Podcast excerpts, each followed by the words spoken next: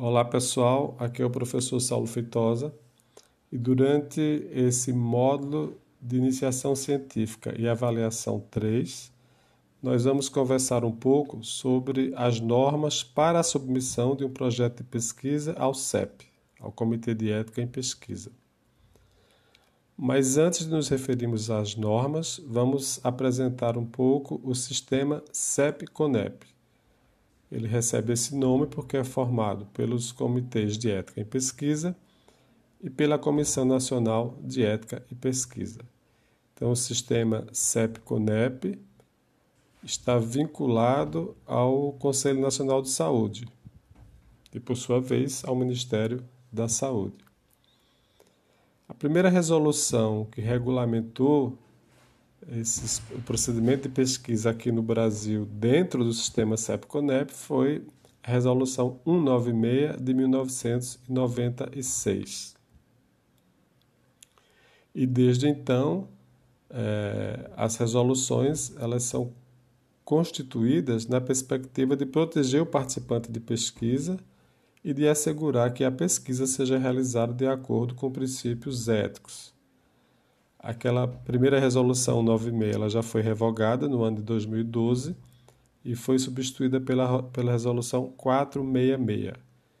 Essa resolução 466 do ano 2012 ela trata da, das pesquisas eh, envolvendo seres humanos na área de saúde e também em outras áreas. Até o ano de 2016, qualquer pesquisa em qualquer área aqui no Brasil ela era sempre avaliada pela Resolução 466, antes dela, a Resolução 96. Mas no ano de 2016 foi criada a Resolução 510, que está destinada a pesquisas realizadas na área de ciências sociais e humanas. Todavia, há projetos que são específicos da área de ciências sociais e humanas, mas também, durante seu processo de avaliação, o parecerista considera tanto a, a resolução 510 como a resolução 466. Nesse sentido, elas podem ser consideradas como uma certa complementaridade. Essas são, portanto, as resoluções principais né, que nós devemos conhecer e ler essas resoluções para elaborar de uma, de uma, melhor maneira possível né, o nosso, nossa proposta de pesquisa, nosso projeto de pesquisa e depois submetê-lo né, através de um protocolo que é feito, essa submissão é feita na plataforma Brasil.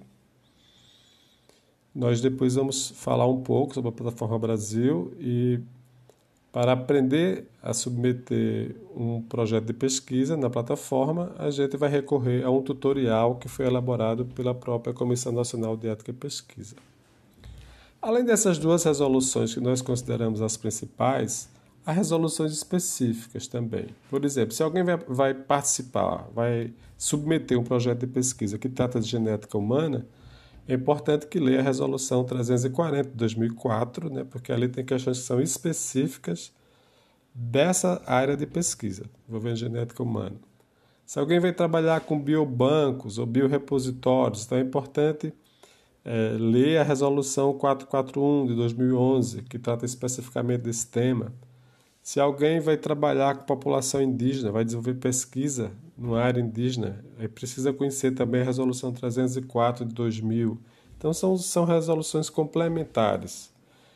Então, quando a gente vai analisar se é um projeto na área de saúde e envolve população indígena, o parecerista vai ter que considerar a Resolução 466 e também a Resolução 304. E assim acontece também em relação aos outros temas aos quais me referi.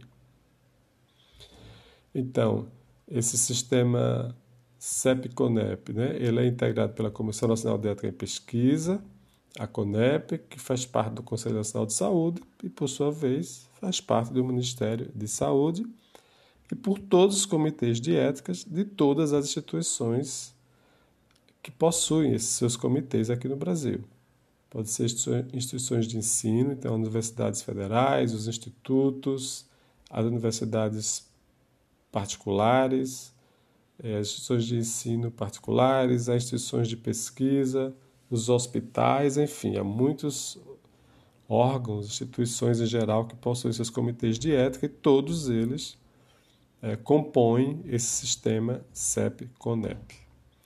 Então, para nós é importante é, termos esse conhecimento que quando a gente submete um projeto de pesquisa ao CEP, a gente está é, confiando que esse nosso projeto de pesquisa seja avaliado por esse sistema, que é um sistema composto né, por vários, é, várias instâncias locais é, e a instância nacional, que é a CONEP. E a principal missão da CONEP é elaborar e atualizar as diretrizes e normas para a proteção dos participantes de pesquisas e coordenar a rede de comitês de ética em pesquisa daquelas instituições às quais eu me referi anteriormente.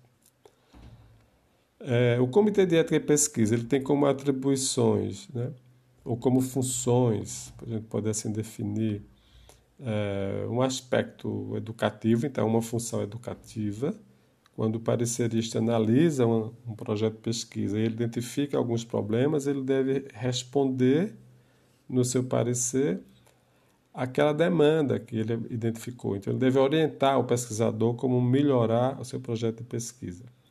Tem uma função também consultiva, o CEP, e uma função deliberativa. Então, é, o, pare, o parecer que é elaborado por um membro do CEP, ele é submetido à reunião que é formada pelo conjunto dos, dos membros daquele CEP. Então, no pleno do CEP, se delibera sobre o projeto de pesquisa. O parecerista apresenta o seu relatório e ele vai ser discutido e vai ser votado por todos os membros ali presentes.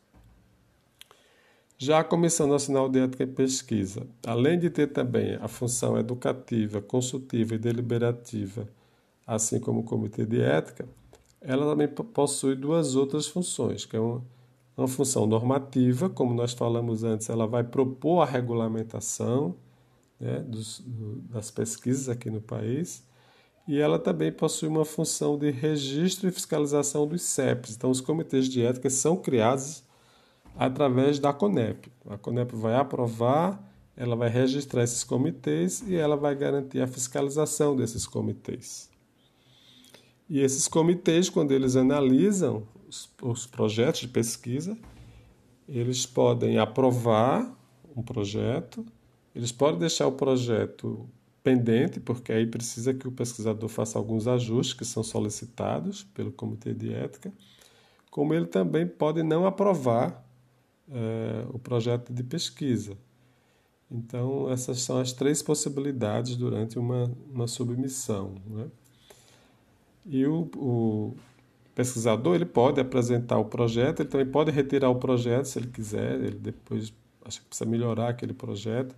Mas a partir do momento que ele submete, então o parecerista passa a avaliar, quer dizer, a coordenação do CEP distribui os processos, processos analisados e cada parecerista submete ao pleno do comitê, como eu falei antes.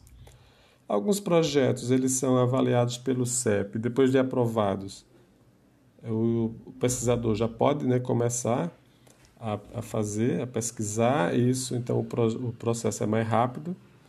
Geralmente, quando se trata do Comitê de Ética em Pesquisa da Universidade Federal de Pernambuco, em um período de um mês, esse protocolo já tramitou e já foi aprovado. Mas existem protocolos de pesquisa que também necessitam de uma avaliação pela CONEP. Então, são situações de pesquisas que passam por duas avaliações, duas instâncias avaliativas. A primeira é o CEP e a segunda é a CONEP.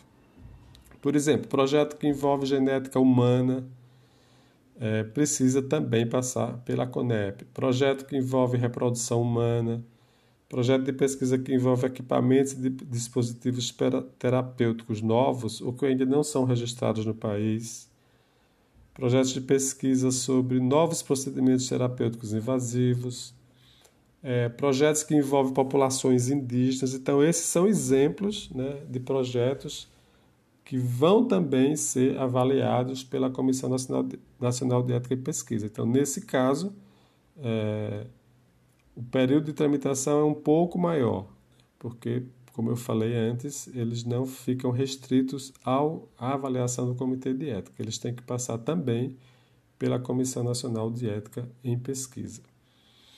Então, esse sistema CEP-CONEP é importantíssimo para garantir tanto a qualidade da pesquisa, como principalmente a proteção dos participantes de pesquisa.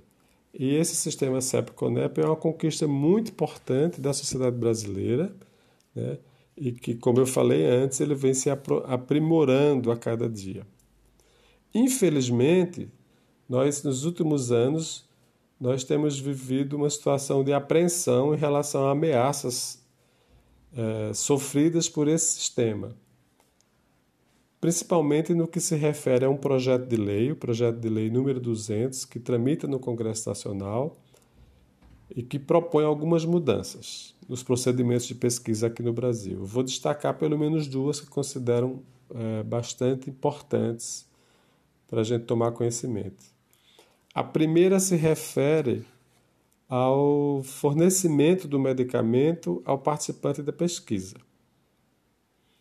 Então, é, atualmente no, aqui no Brasil, aquela pessoa que participa de uma pesquisa e que ele esteja recebendo um medicamento que tenha sido eficiente ao seu tratamento, concluída a pesquisa, aquele participante continuará recebendo aquela medicação por tempo determinado. Então, no momento que ele participou daquela pesquisa, ele adquiriu o direito né, a continuar recebendo aquele medicamento que está tendo um efeito positivo né, no seu tratamento.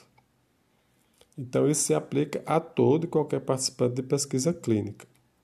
Já o projeto de lei número 200, ele está propondo é, impor uma limitação sobre o tempo de fornecimento dessa medicação. Então, vocês imaginam alguém que participou de uma pesquisa, contribuiu na testagem, o medicamento está é, surtindo efeito positivo, está fazendo bem para ele, né? está contribuindo no seu processo terapêutico e de repente ele não vai mais ter acesso àquela medicação, porque a responsabilidade do pesquisador, do laboratório que patrocinou aquela pesquisa, ela se acaba pouco tempo depois. Se esse participante é membro de uma classe social de baixo poder aquisitivo, ele certamente vai conseguir pagar por aquela medicação e ele aí vai sofrer um dano. Então, do ponto de vista de ético, isso é inadmissível. E a outra questão também preocupante é o que se refere ao uso de placebo. Então, atualmente, o Conselho Nacional de Saúde e o Conselho Federal de Medicina aqui do Brasil, eles permitem o uso de placebo em pesquisas científicas, desde que não haja tratamento disponível para uma determinada doença.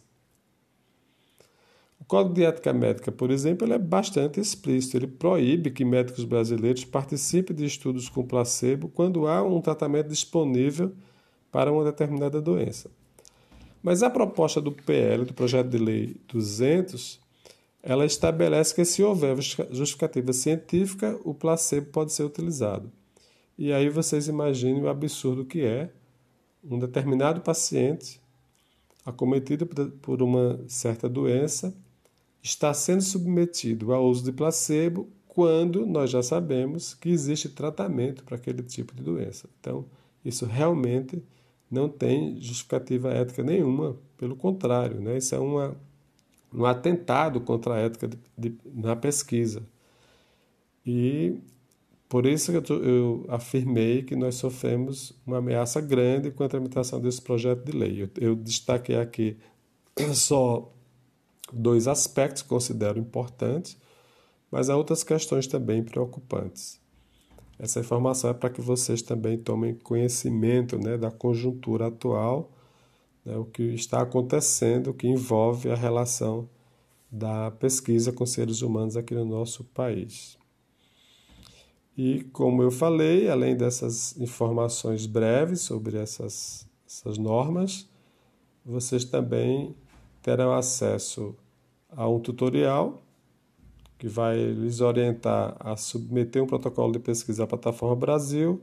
Esse tutorial foi elaborado pela Comissão Nacional de Ética em Pesquisa, mas nós estaremos disponibilizando aqui é, nesse módulo como parte né, da discussão da pesquisa envolvendo seres humanos durante esse módulo de iniciação científica e atualização 3.